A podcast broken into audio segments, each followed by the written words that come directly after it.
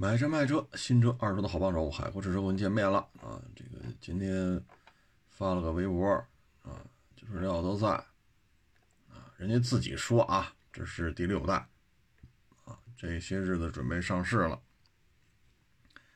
卖多少钱呢？起步二十五，当然了，这是网上传闻啊，实际还是以厂家说的为准。嗯，这怎么说好呢？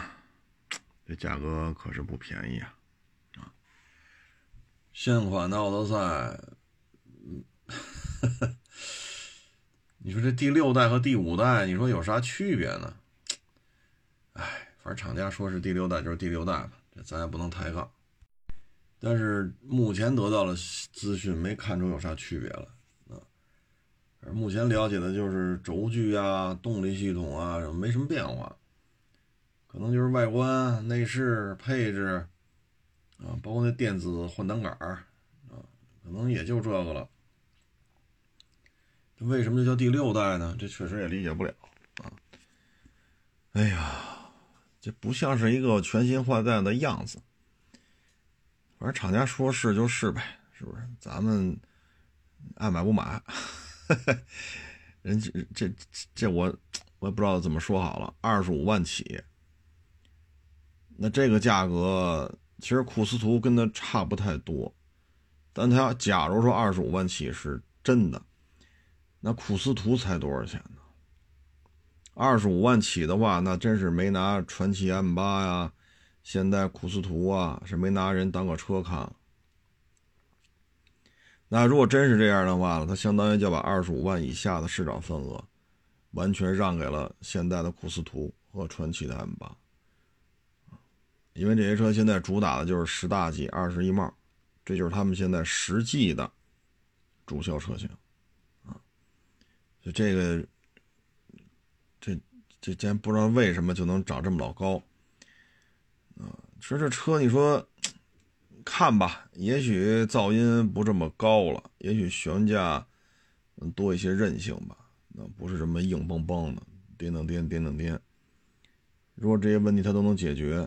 那还好，啊，如果解决不了的话，这事不好办了，啊，因为现在这车呢，目前知道消息呢，动力系统没变化。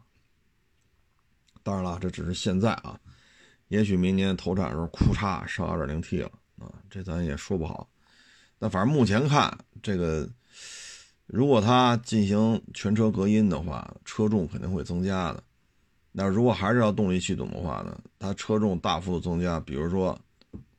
八十公斤、一百公斤，啊，那对于它的耗油量、对它的提速都是有影响的。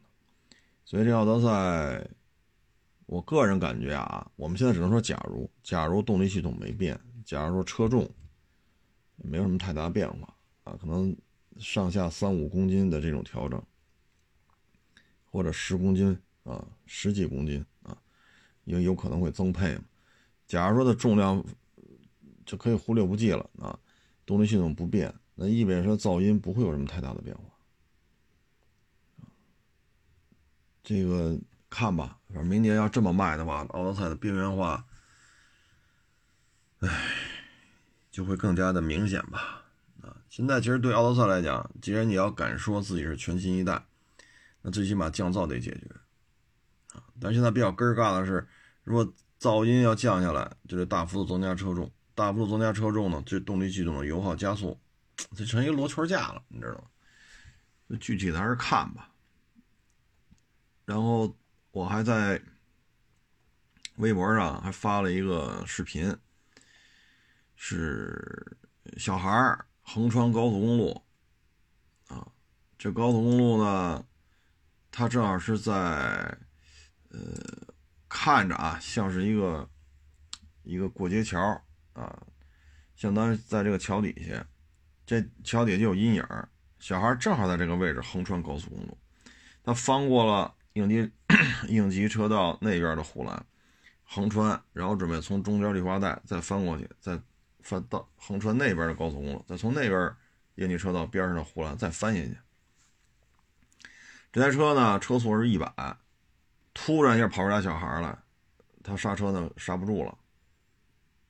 因为看这个行车记录仪的话呢，他当时这俩小孩他发现的时候呢，这俩小孩大致啊，距离这车的距离啊，可能也就是二三十米啊，所以俩小孩把其中一个呢给撞飞了啊。那最后是怎么判的呢？小孩主责，驾驶员次要责任。就说你没有停住啊，这个呢，我觉得就是什么呢？如果说无责赔偿，交强险就干这个的，那就把交强险里的赔偿金额给他就完了但是你说这怎么能停下来呢？机动车，你像我们在测试场全神贯注啊，跑道、车况啊。都是已经做到比较好的一个状态了，然后再去做，这时候呢连续做十次，啊，取一个平均值，它零到一百的刹车是啊一啊一百到零的刹车是多少？这个得到什么程度啊？啊，才能做到这样？那老百姓自己开的车，他车况牵扯一个衰退的问题，再一个反应的问题。如果这距离也就三十米的话，那什么车也停不下来。再说咱们老百姓买的也都不是什么九幺幺啊、法拉利啊、兰博基，咱们老百姓买的上下班开，这也不能买这个吧？就说你买这个了，二三十米它也停不下来呀。所以，这有些时候吧，你老说这个开车的负次要责任，你说这谁能挺得住？这俩小孩以这么快的速度横穿高速，假如说啊，说有百分之五十一的人能停下来，那也是他的问题，这司机确实有问题。但如果都这么跑，都这么开，没有人能停下来，那你再说他采取采取措施不及时，那怎么叫及时呢？对吧？这个有些时候吧，谁的错就是谁的错，啊，谁的错就是谁的错。所以你包括前两天那个中央台那个电视节目嘛，啊，也是一个民警转给我的，啊，就说那个过人行横道嘛，啊，那女的还判了十个月，啊，赔了几十万，该是谁的错就是谁的错，啊，所以这那这高速公路是不是封闭的才叫高速公路啊？啊，你这么个距离。这么个车速，哎哎，有些时候吧，人呐，这个操作啊，不能违反这个客观规律啊。如果复盘小孩跑上高速那一瞬间与车的距离啊，说连三十米都没有的话，那你说他这个怎么能停下来？你开个法拉利，开个兰博基尼，他也停不下啊，所以。仅供参考吧，啊，但是呢，一般来讲呢，现在保险上的比较多，上的比较多的话呢，您就走保险呗，啊，但是呢，我们还是觉得呢，就是谁的错就是谁的错，啊，昨天说了说那个老老爷子是吧，老两口老头老太太要花一百三十多万，把自己家农村那院子重新拾掇拾掇。今天呢，我看国家就发了个文鼓励什么呢？鼓励孩子和父母住一块儿，啊，这个呢，其实 这是现在就咱们国家这过去多少年了吧，都有这传统，就是孩子和老人住一块儿，啊，嗯，毕竟你也说不好谁离不开谁。你说，假如自己有小孩了，老人帮你接帮你送，你说这谁帮谁呢？你说老人身体不舒服，你回去帮人照顾照顾，你说这有谁帮谁呢？是不是？你毕竟，你说咱们一出生，那不都是老人把咱养大的吗？那老人老了，咱就不管了，这也不合适啊。你就说对等的话，是吧？人家养我小，我得养人老。对等的话，这话也得这么聊，是不是？现在国家就是鼓励什么呢？看这意思啊，就是两代同堂、三代同堂啊，所以现在买房子呢，那肯定是大房子才能完成这些夙愿啊。你说就四十多平米，三代同堂，您再生个二胎三胎，好家伙，您这一家子七八口人，四十多平这怎么住啊？这样，这这这起步就得三居室了啊！如果是四居室、五居室就更好啊！就看这意思呢，国家是会做这相关的产业政策调整，包括控制。今年还出了好多文儿，就是限制房租啊，房租的上涨也是要进行考核、进行调控的。然后，现在房子的价格、房租的价格，啊，都要进行管控。同时呢，我看有些城市已经开始建设这种，就是怎么说呢？就是国家政府贴一部分钱的这种这种租赁房，啊，它房租可能会比较低，啊，因为国家可能对个这片房子的建设、运营税费都给予了减免啊。然后针对一些，比如说有些房子是针对一些特殊需求的，比如说你成立一个引进人才计划，你按这计划来，那你们这种情况到这儿来，当地政府就有这么一个，呃，所谓大的宿舍吧，可能是一栋楼，可能是几栋楼啊，这样的话降低刚刚步入社会的这些年轻人的生活压力。所以你看，现在共有产权的房子越来越多。明年开始呢，对于房租也要进行一些调控。所以从这个角度来看吧，我个人感觉呢，房地产逐渐逐渐就会退出现在的这种江湖地位啊。你最起码到今年，房地产还是支柱，是杠杆。但是看这意思，未来五年、十年，房地产的占比会越来越低。由充分的市场经济，就转化为有调控的市场经济。这个调控就是什么呢？不会让你房子暴跌，但这个目前看啊，以北京为例，环京都在跌，就北京有涨有跌，啊，只能说啊，这些一线、二线啊，或者强二线啊，准一线，让这些房价相对稳定一些，因为它盘子太大。啊，这一个城市可能五百万人、八百万人，甚至像北京这两千多万人，它不能产生太大的波动。像这些城市就是要稳定，允许你稍微涨一点啊。但是呢，如果说你要卖，通过低买高卖啊，挣点这差价，那目前看呢，可能交易成本、交易的时间周期都会给你做出一些。限制，这样的话呢，你买与卖，通过这个来实现房屋这种怎么说呢，成为一个炒作的商品的这种夙愿，可能就会越来越难了。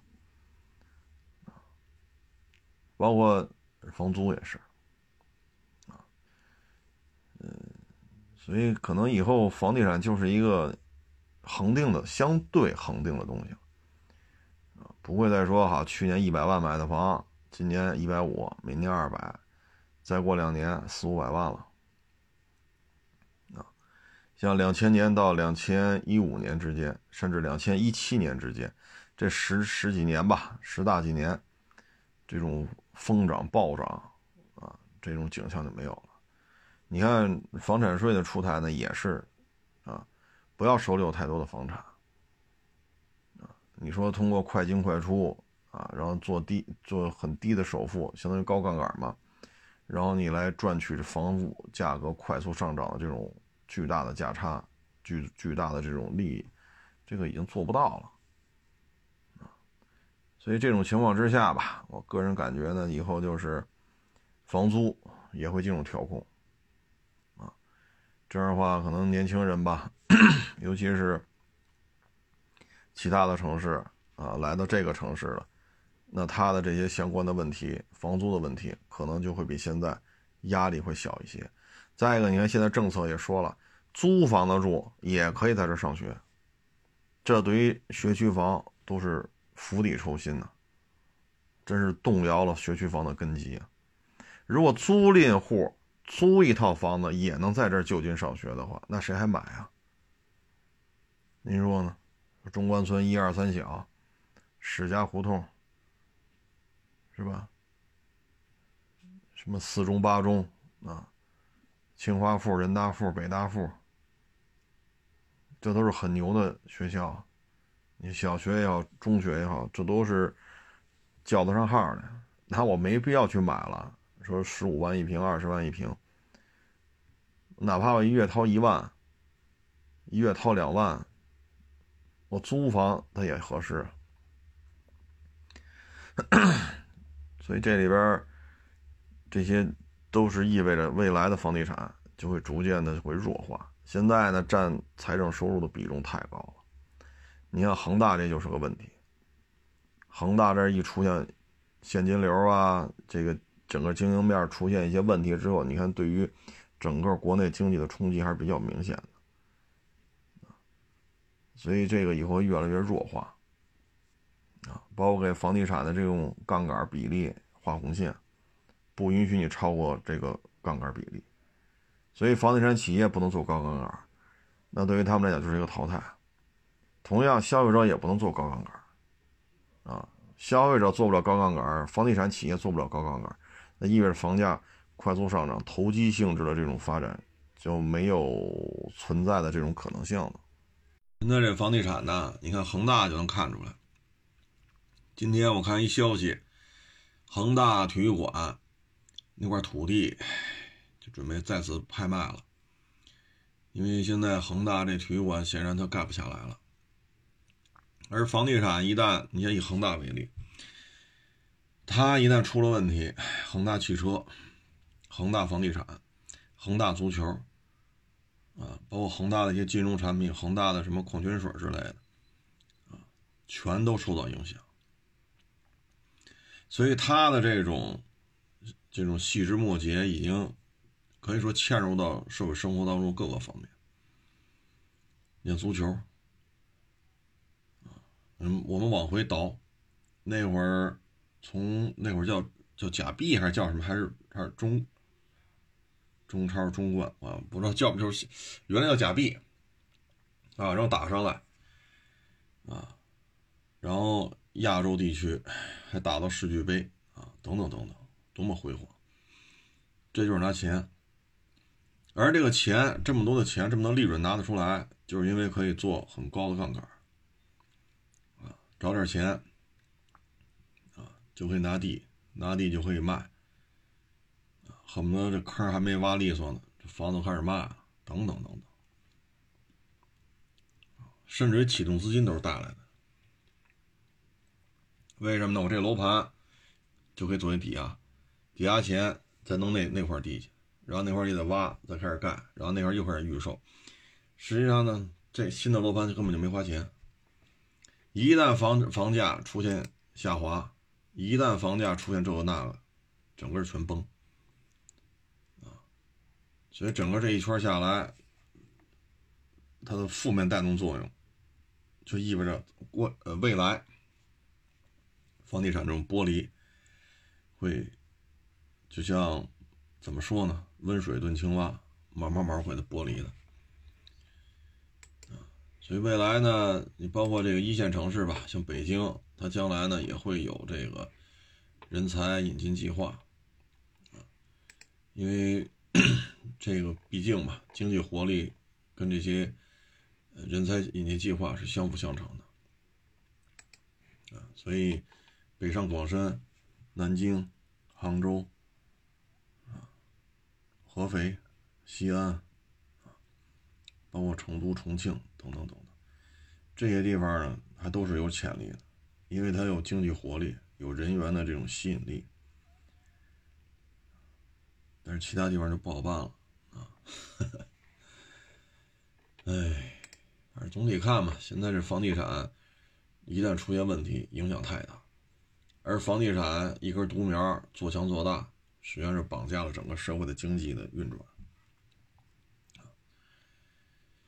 那今年呢，应该说上半年还凑合，啊，下半年，我当时录节目的时候，夏天那会儿也说了，就感觉有点萧条，啊，因为经常跟天南海北的网友聊天嘛，啊，到店里来聊了，各行各业这种接触来看吧。啊我我我大概夏天的时候节目当中说嘛，感觉经济偏萧条。那现在呢，就是说什么呢？现在的感觉吧，可能比较较劲了啊。这个较劲是什么呢？如果说新增的、新增的这种经济实体，或者新增新增的经济点啊，或者有快速增长的这种趋势啊，大家全都快速增长，那就会形成什么呢？大家都能吃点喝点啊，可能你啃肉了，我啃骨头，他喝汤了，那个舔舔舔舔盘子底儿啊，还有那个桌子上那肉渣子、饭渣子捡吧捡吧，反正都能沾吧点但是现在呢是偏下行，啊偏收缩，所以在这种情况当中呢，他会觉得不像过去那样，啊再盛上一碗菜，再盛上一碗饭，吃的就感觉就格外的小心，可能大鱼大肉就少了。那你原来啃肉的现在啃骨头，原来啃骨头现在吃肉渣，吃肉渣的喝点汤，喝点汤就舔盘子，那最后舔盘子没得舔了，所以这就是一个现状。嗯，你看咱们国家基本上就是出口、国内消费啊、大基建、大投资，基本上就是这么一个现状。但是现在看吧，这个出口呢趋于缓解啊，趋于缓解。这两天呢，我看中国、美国的这个海运的现状略有缓解。为什么呢？就是很多国家这种恢复啊，有一段时间就到什么程度？只有咱们能生产，不是说技术垄断啊，也不是说技术多高超，而是他们疫情控制不住。现在呢，逐渐逐渐在恢复啊，逐渐逐渐在控制。所以呢，不再是说都得从中国往美国发货了。再一个，美国的这几个时间节点吧，啊，这种采购的高峰期。也渐行渐远了，啊，热乎劲儿呢，可能一个消费高高峰期可能也就要结束了，所以出口这种到明年上半年，就是明年头仨月和今年这几个月，出口可能，哎，转过年来那三个月可能还不如现在，啊，所以这个出口呢，确实不是太乐观。至于房地产呢，就甭提了，大基建、大投资，那不可能说没有房地产的事儿。现在房地产确实下行，现在北京新房的楼盘很多，但是很多楼盘都有特价房，清零清不了。啊，现在清零的就是树村儿，啊，圆明园啊，就这片儿是清，啊，楼不高，四层五层带电梯，容积率才一。别人做三，他做到一，啊，说买个六七十平，您别来了，啊，别来了，一百六七十平的都少，啊，基本都二百平，甚至是三百平，所以这这这大家知道，这不是给老百姓住的地儿，但其他呢，给老百姓住的房子，说解决刚需的，什么五十来平一居啊。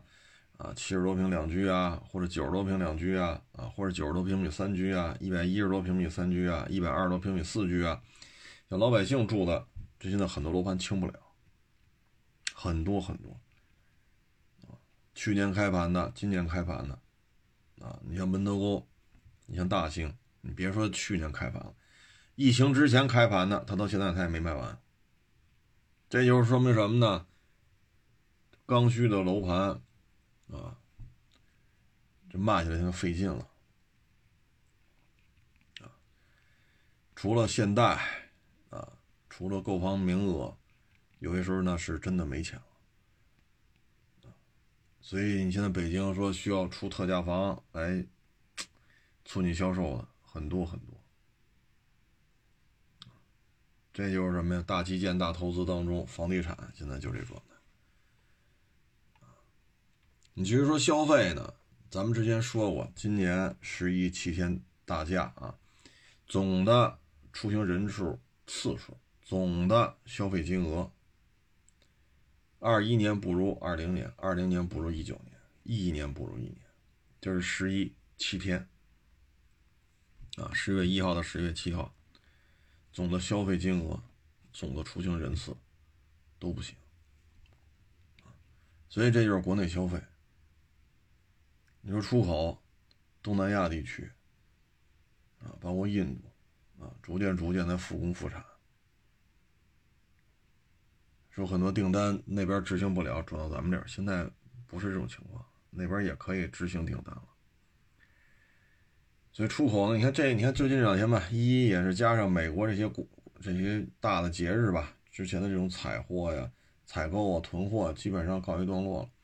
二呢，替代咱们的，其实其实是咱们替代它，但是现在它恢复了，人家就不需要咱替代了，啊，这些都是对于出口的一些负面的东西。那大概吧，咱们国家就是三驾马车嘛，大基建、大投资，国内消费，对外。啊基本上就这么一个状态，嗯，所以房地产呢，现在基本上就属于你说大基建，人家现在国家明令禁止了，不是所有的城市都要修地铁，这国家出文了，所以中国投资地铁够呛，说搞这个和谐号啊，搞这个全新一代的高速铁路，现在国家。最大的动车就是全地球最大的动车铁路网，就是咱们，咱已经建成了，剩下就是边边角角了。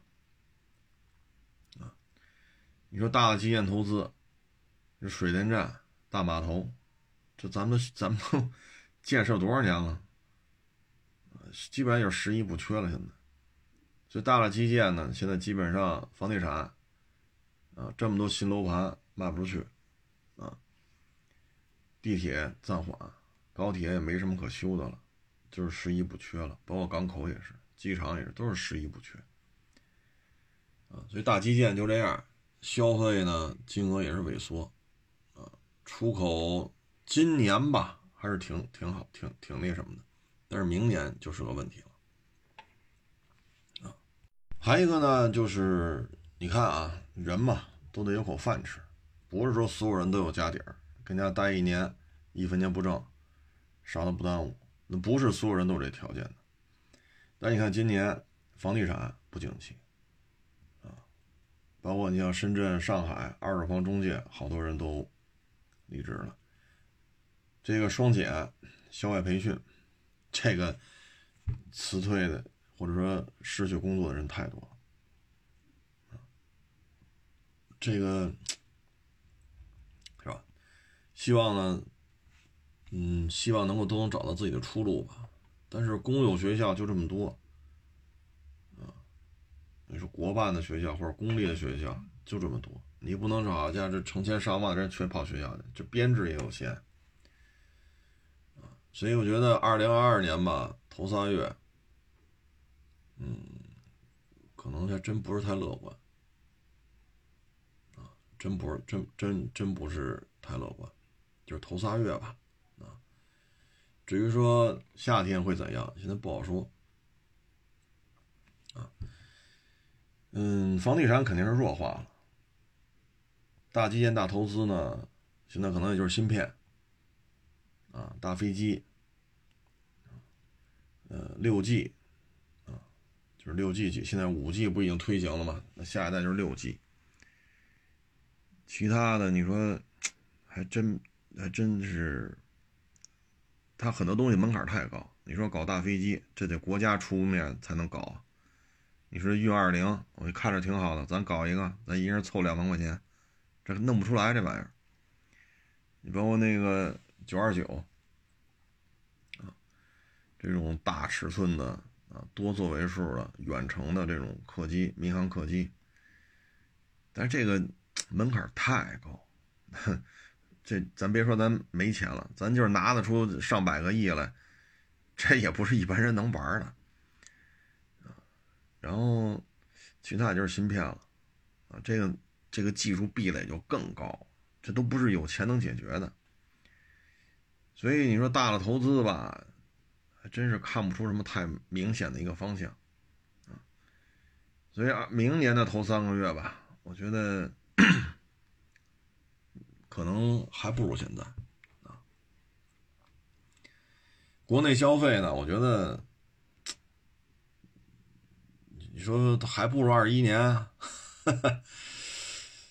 嗯，这也不好说。但是我个人感觉，从我们在车市里经营来看啊，这个国内车市的状态也就这样，啊，嗯，出口也不太乐观，大基建、大投资也是不像零八年了。是吧？整一个全地球最大的高铁网，什么和谐号、动车呀什么的，全国各地大上地铁、轻轨，所以方方面面吧，我觉得二二年的头几个月吧，啊，这个可能会比较艰难，啊，所以我也提醒各位吧，就是投资一定得谨慎，一定得谨慎。还有一个呢，就是这种风云变幻，咱们说的只是一个大的趋势的问题，还有很多突发事件。这两天我看好几个网友给我发嘛，啊，看完之后我还觉着有点意思，啊，这是什么呢？是一个海军二零二五年的一个装备图。二零二五年，这马上就二二年了。现在可能也就三十多天吧，不到四十天，咱就二二年了。二五年呢是零零三一艘，辽宁号、山东号各一艘，等于大的这种航母仨。零七五就是四万吨这小平底儿八艘，零七六零七六呢是零七五的放大版，带电磁弹射，六万吨。现在网上大概这么传啊。呃，其实吨位已经跟辽宁号、山东号区别不太大了，那是六万多吨，七万吨不到。这零七六就六万吨，也是小平底儿，但是它带电磁弹射。这个是一艘，也就是大吨位的，啊，四万吨起步的，啊，零七五八个，零七六一个，这就九个，再加上那仨大航母十二个。啊咱们那老战是零七幺，我以为现在好像是八九艘吧，我以为就告一段落了，因为它前半截跟船普通的船一样，后半截有一个比较大的一个甲板，但是呢，像咱们直八或者直八衍生出来的这型号那型号吧，也就是两三架，两三架、三四架的量，多了装不了啊。你要装直九这么大的，或者。直二零，啊，是就直二零介乎于直八和直九之间嘛，像这可能稍微多一点，像直九弄个五六艘，什么五六五六架，六七架，直二零可能弄个四四架五架，啊，直八可能就两三架，这个我们认为不到三万吨，两万多吨，我以为就告一段落，啊，结果呢，我一看这个这个装备表，零七幺船坞登陆舰十六艘。我呀，我这还要进行一个快速的建造周期啊，因为就剩三年、三年多、四年，这两万多吨，咱现在还差，现在可能得八艘到九艘吧，啊，然后零五五一万多吨啊，老外管咱这叫巡洋舰，咱管这个叫驱逐舰，我看这上写的是十六，啊，咱们这个大的军舰真是不老少。其实呢，嗨，现在就是什么呢？咱们，咱们现在基本面其实已经算不错了。但是呢，有些时候这人呢，他就是这样，我不行，凭什么你行？所以你看，这一天到晚跟这折腾，新疆啊，西藏啊，啊，之前是一九年那会儿，香港啊啊。现在都没折腾起来，啊，没折腾起来怎么办呢？现在又弄上咱这台湾省了，啊，咱这蔡省长也是上蹿下跳的，啊，所以有些突发形势，我我自己感觉就是什么呢？明年挣钱可能会更难，啊，尤其是头几个月，啊，下半年咱预测不了。真真真的是预测不了再一个，这期间不要擦枪走火，这要抡起来的话，我不知道大家可能知道不知道这事儿啊？咱南海舰队，南海舰队天上飞的、水里跑的加一块儿，顶上东盟十国海军空军的总量，而且还比他们还得多点几年前就这水平了，就一个南海舰队。但是现在呢，不是搅回来搅过去。现在我看东盟跟咱们又签了一个新的协议，就是说东中国和东盟之间，咱不是有那个外交辞令嘛？什么什么全天候老朋友，什么战略什么全面什么全天候战略合作伙伴，就出好多那词儿吧。但现在中国跟东盟又上了一个台阶儿这就是什么呢？闹来闹去啊，真正说能一起合着伙挣点钱的。让老百姓过得好一点的，只能跟着中国，天天跑这耀武扬威来。今儿这儿搞个颜色革命，那儿搞个什么民主游行，啊，然后撺掇他们冲在前面跟咱们干。这时候长了吧，谁也不傻，啊，所以有时候看不惯，啊，就希望咱们乱，希望咱们打，消耗国力嘛，啊，所以。现在基本上还是一个准备期，希望这个周期不要被被带乱了吧，啊，所以明年吧，我我个人感觉头仨月可能可能会，哎，反正我呢，你看现在啊，我们现在感觉就是手机非常的那什么，但是你发现没有，身边的大卖场越来越少。现在就以北京为例，买菜，他那个叫什么来着？你点完了，三十分钟之内给你送家来，肉啊、菜，基本上就给送来了。所以这些东西呢，你就不需要再去超市里才能买，或者非得去菜市场。有些时候没事溜达溜达吧，啊，那可能就溜达溜达。那要是忙不过来，手机上一点，就给送家来了。然后其他的很多东西，家电呀，一些家具什么，其实小件的东西啊都可以定，啊，你说大的呢，人上来给你量，啊，比如量个柜子，量个床，量个沙发什么的，其他像电视啊、空调，你在网上选，选完就定，定给送来，啊，所以现在大卖场全国从上到下，应该说就是。五千平米、一万平米，甚至更大的这些大卖场，不论是超市也好，还是什么什么，其实单一形态的受冲击挺大的。大的卖场收缩了，关店了，现在转化为什么呢？就很多这个大卖场的缩水啊，我觉得是跟他们自己胡来有关系。你比如说进店费。什么条码费、促销费，这费那费那费这费，你在这卖点东西，在那租一柜台卖点东西，收你的钱，那名目太多了。那最终导致什么呢？大卖场的价格越抬越高，越抬越高。大卖场呢，为了谋取更多的利润，就巧立名目。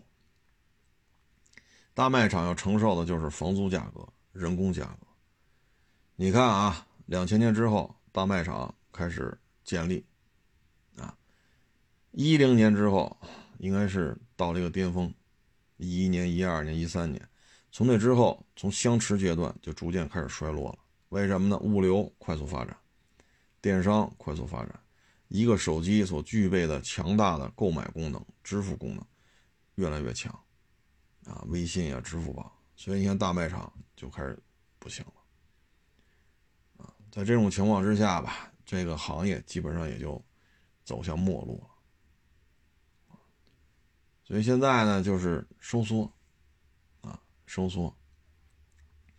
你像这种小的卖场，啊，或者个体户，啊，大卖场可能有一万种商品，那背后实际上可能就是一万个供货商，那这供货商自己做个网店就可以卖。短视频平台能卖吗？能，什么京东啊、淘宝啊、什么天猫啊，能卖吗？也能，那自己做就完了。他只要雇几个运营团队，比如摄像、剪辑、网站编辑，雇这么三五个人就够了，剩下对接物流就可以了。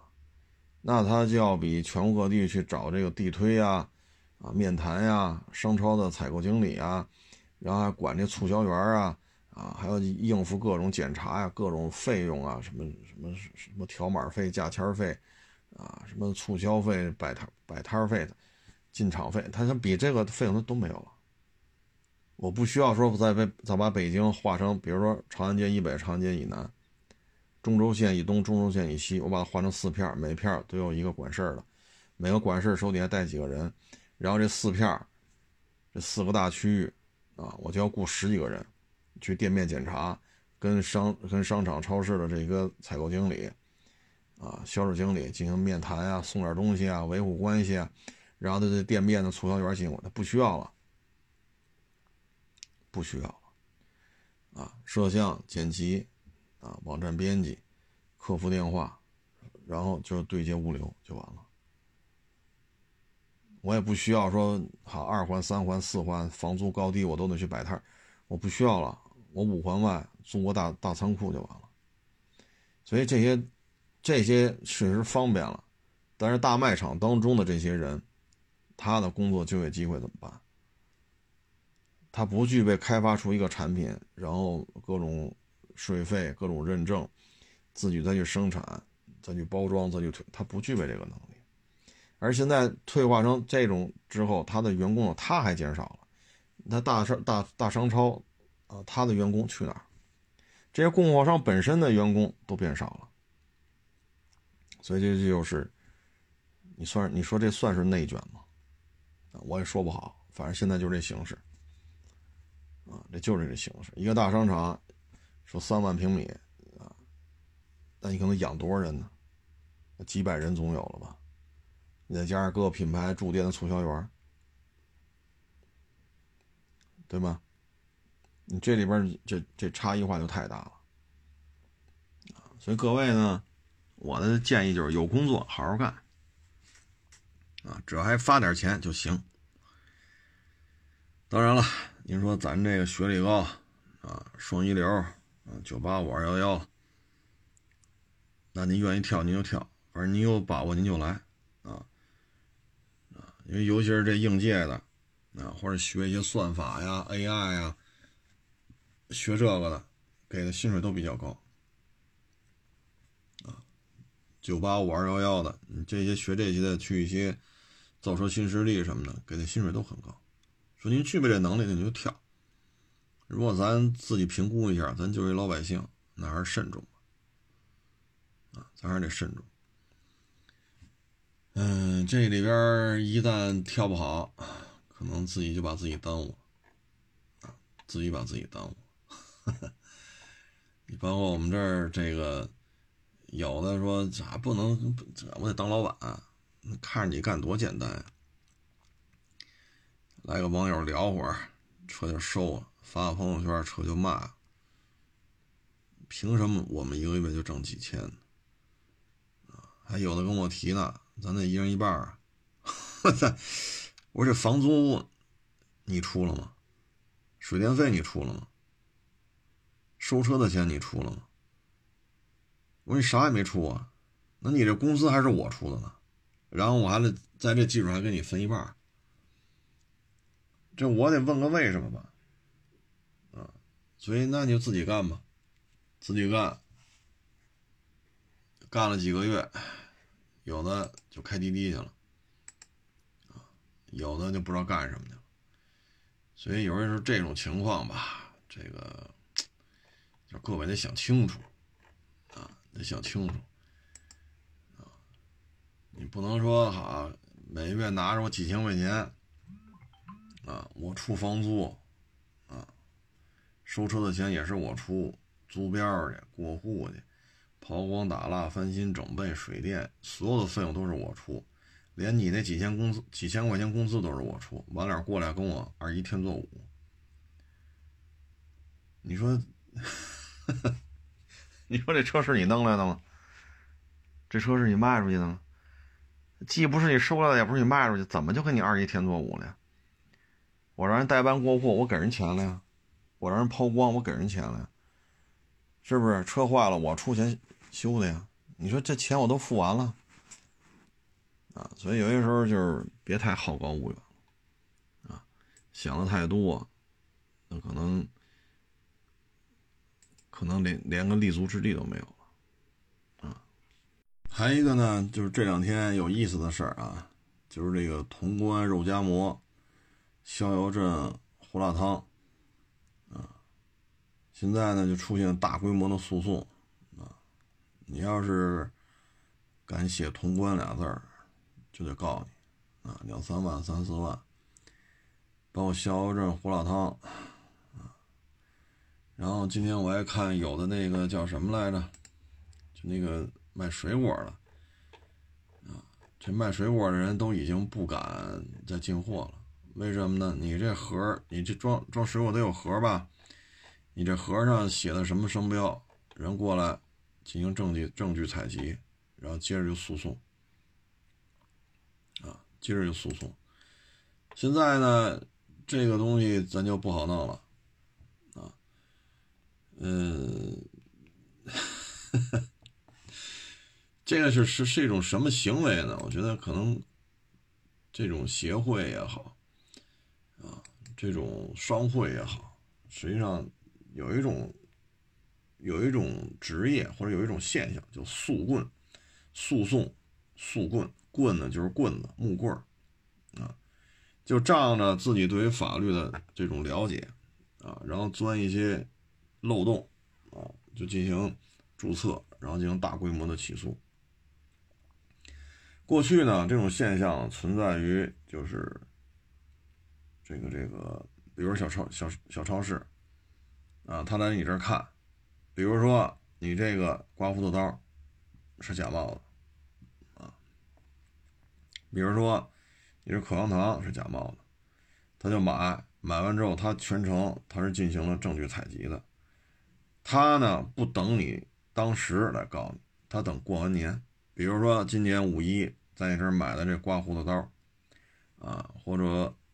五一买的一个什么肥皂，啊，他呢？你这是侵权了，你这名是假冒的，这个那个，啊，或者有一根铅笔，他买你一根铅笔，买你一个刮胡子刀，或者买你一块肥皂。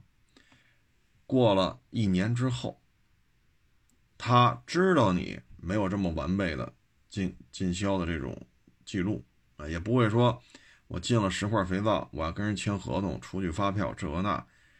小超市、小门脸不会这么做。过一年，过一年零仨月、零五个月，比如今年五一买的，明年十一告你了。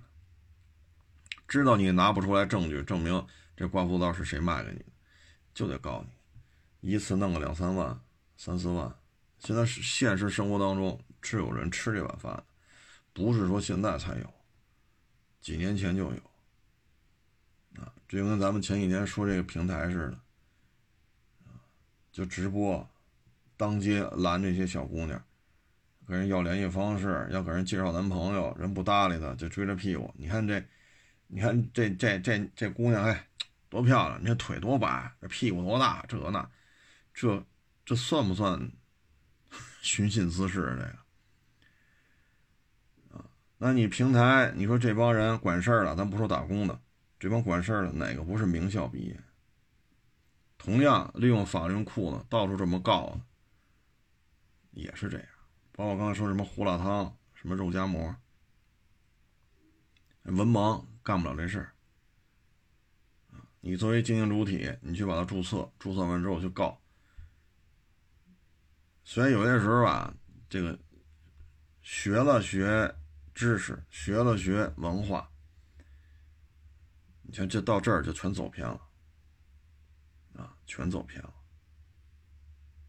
就这种人真是挺多的，啊，所以你说，唉，有些时候吧，我跟一些有网友，他们有的就在这些有处罚权的这些机构里上班，有时候一聊也是，这种人太多了，他们接到这种诉讼，他们也没有办法，必须执行，不执行不行。嗯，对了，今天去打那个第三针加强针去了啊。嗯，该打得打啊，各位要到了期呢，就赶紧去打去，因为他是头两针得过，你前面不打了两针吗？你第二针得过一百八十天，过了一百八十天之后才能打这第三针啊，因为疫苗它是这样，病毒不停的在进化。这疫苗呢也得不停的在跟进，啊，可能未来相当长一段时间吧，打疫苗都会是一个常态化。隔上一段时间就得去打，啊，因为现在这病毒啊，繁衍生息啊，真是防不胜防，啊，嗯，该打得打，反正也不要钱，啊，今天去打去，我看还给那个。上岁数的去的话，还给那个小礼品，啊，这东西，嗨，国家也是操心，疫苗不要钱，啊，还要给礼品，啊，还得挨家通知，所以能打就赶紧打吧，像我这个第三针已经打完了，嗯，疫情的反复呢，其实也加剧了这种对于经济的影响。那你说不打放开，我们可以看一下现在最近这些日子吧，就最近这一段时间啊，像美国每天死于这个冠状病毒的，每天都在千人或者千人多一点，就一千多人啊。那美国人口呢，只有我们的四分之一到五分之一，就介乎这之间吧，四分之一到五分之一，也就是我们要每天死五到六千人，按照美国现在这种。疫情的这种泛滥的状态，每天我们要死五六千人，所以这就是现状。这个我看，觉得咱们这边可能控制太好了吧，脸上挂不住啊。我们这么先进，我们这么民主，我们这么是吧？啊，凭什么我们这儿乱七八糟的，咱们这个发展中国家怎么就？控制这么好，啊，哎，就各种找茬子吧。其实国家也不容易，香港这事儿摁住了。香港之前是南海那几个岛，啊，咱们给它填，人工给它填，填成岛。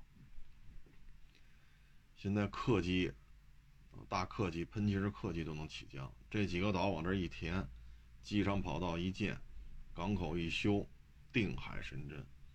你看，现在南海整个的形势就不一样了，啊，这比航母厉害，航母能打沉喽，航母得回港，你得补充给养，你甭管是核动力啊，还不是核动力的，你人吃饭你，你总得回航补充吧，蔬菜什么的，是不是？咱这航母上也不是说弄了弄了块地上海里种菜去，飞机的燃料弹药得补充，人吃的这些东西也得补充。但是这些不需要，这些岛填成了，它永远在这儿，啊，纹丝不动，所以你看这些年容易吗？先把南海那几个岛给它填出来，跑道一修，定海神针，啊，这几个岛之间，因为咱们现在战斗机这个航程也比较远嘛，几个岛之间，互相形成依靠。啊，形成几个战略支点。你看现在整个形势就好很多。然后就是香港，啊，一九年闹成什么样了？你看现在老实了，愿意走欢送，啊，留下来你们也在这儿打打抢，欢送。香港事没没闹起来，就倒腾新疆的棉花，啊，那西藏。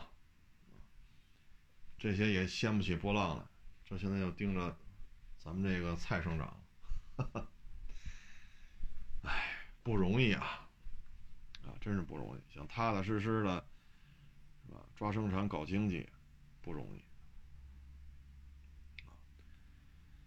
嗯，但是总体来说吧，当北美、欧洲啊，包括日本、韩国，啊，这这些他们的疫情控制住。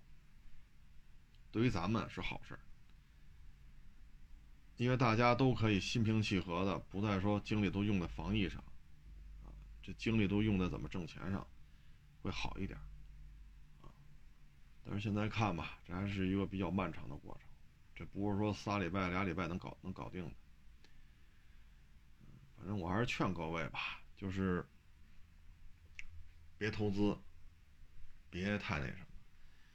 当然了，像如果你这行业老是受疫情的影响，那该离职就得离职了，因为这疫情照现在这趋势，明年跟中跟今年也差不太多。还是说隔三差五的这儿蹦几个那儿蹦几个，还会像今年这样？啊，今年你看就跟去年不也一样吗？这儿蹦几个那儿蹦几个，去年就这样，今年这样，明年还会这样。但是咱不能不吃饭呐，啊，你要到明年的话，这事儿相当于三年了，二零二一二二，也总得过日子嘛。所以说这个行业如果受冲击太严重，该离职就离职。该重新找工作就找工作，如果还过得去，就老老实实待着就完了。你像二手车现在也是，最近这两年吧，新增的二手车经营的这种，从工商的这种统计来讲吧，新增了好几万家。就是从疫情以来，啊，都觉得二手车暴利，二手车这家伙这十万块钱一二手车你卖，你是不是得挣他二十万？卖个二手车，做金融，啊，然后做分期，二手车再给他售后保养给他做喽，保险给他上喽。好家伙，这一这一台车你要一车几吃啊？分期挣一把，啊，上个保险挣一把，售后服务再做一把，哈哈，咱要一车几吃呢？啊，这个我们还。就就吃点这个低收高卖的差价就可以了，啊，想的太多，弄得太多，实际上客户早晚有明白的时候，人明白过来，人家会怎样？对吧？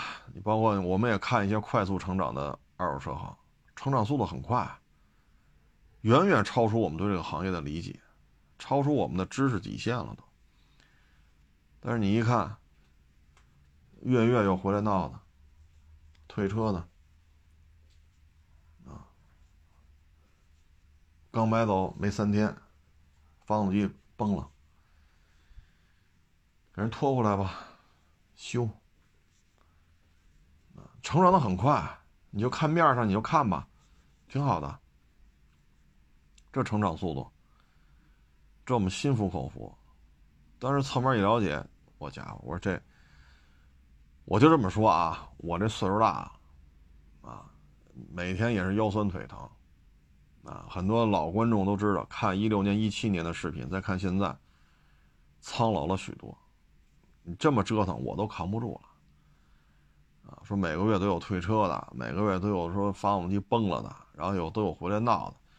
要是我以我这个年纪，这车行我就不要了，关停并转，清干净就完了。啊岁数大了，何必呢？但是你看人家不在乎，人比我年轻有为嘛。你包括现在收车也是，你看我们收这些车，可能也许啊，是我们验车挑剔的地方太多，指出了这台车都有哪些问题，这要花多少钱修，那要花多少钱修，可能我们看的太，看到的问题太多。所以过过不了这坎儿的车，我们就不要了，就谈不拢，谈不拢。其实这样谈不拢呢，倒也省事儿。为什么呢？落袋为安呢。收回来，好家伙，自己也没看出来，人买回去了，人去四 S 店，这个那个回来闹了，背后的问题怎么解决？所以这个行业吧。你像二手车这个行业内卷的厉害，风投们也不敢投了，房地产不敢投，体育不敢投，影视剧不敢投，校外培训不敢投，餐饮业不敢投，旅游也不敢投。为什么呢？受疫情啊，受国家政策，这些行业都不行，都受到冲击，不敢投。那怎么办？又投二手车平台。二手车平台去年都已经到崩盘的地步了，大规模裁员，大规模闭店。呵家伙，今年拿了风投又抖起来了。然后最近这两三年又新增了几万家二手车的这种企业，这是从工商这边调出来的啊，几万家企业。现在经济就这状态，大家换车的频率明显下降了。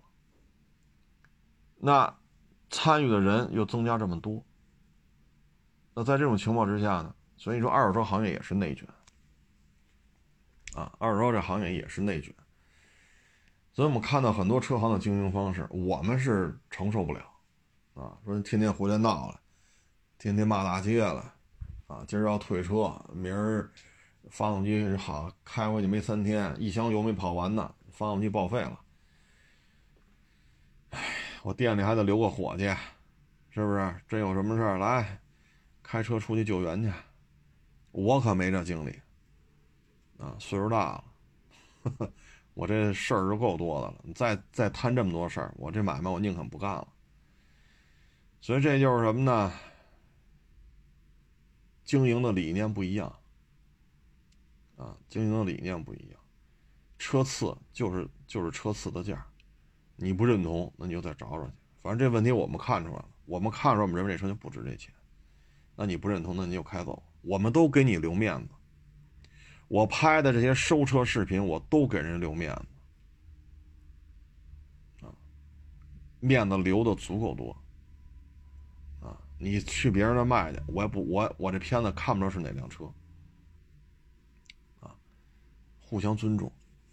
啊所以我们这收车就是次车就是次价，好车能多给点一旦超出了我们对于风险的评估的这个上限，这车我们就不要了。啊，我觉得这样呢就是都省事儿，岁数大了啊，懒得这么折腾了啊。嗯，基本就是没现状吧，就跟各位做一个分享。豪宅，你像那树村圆明园天颂，这秒光。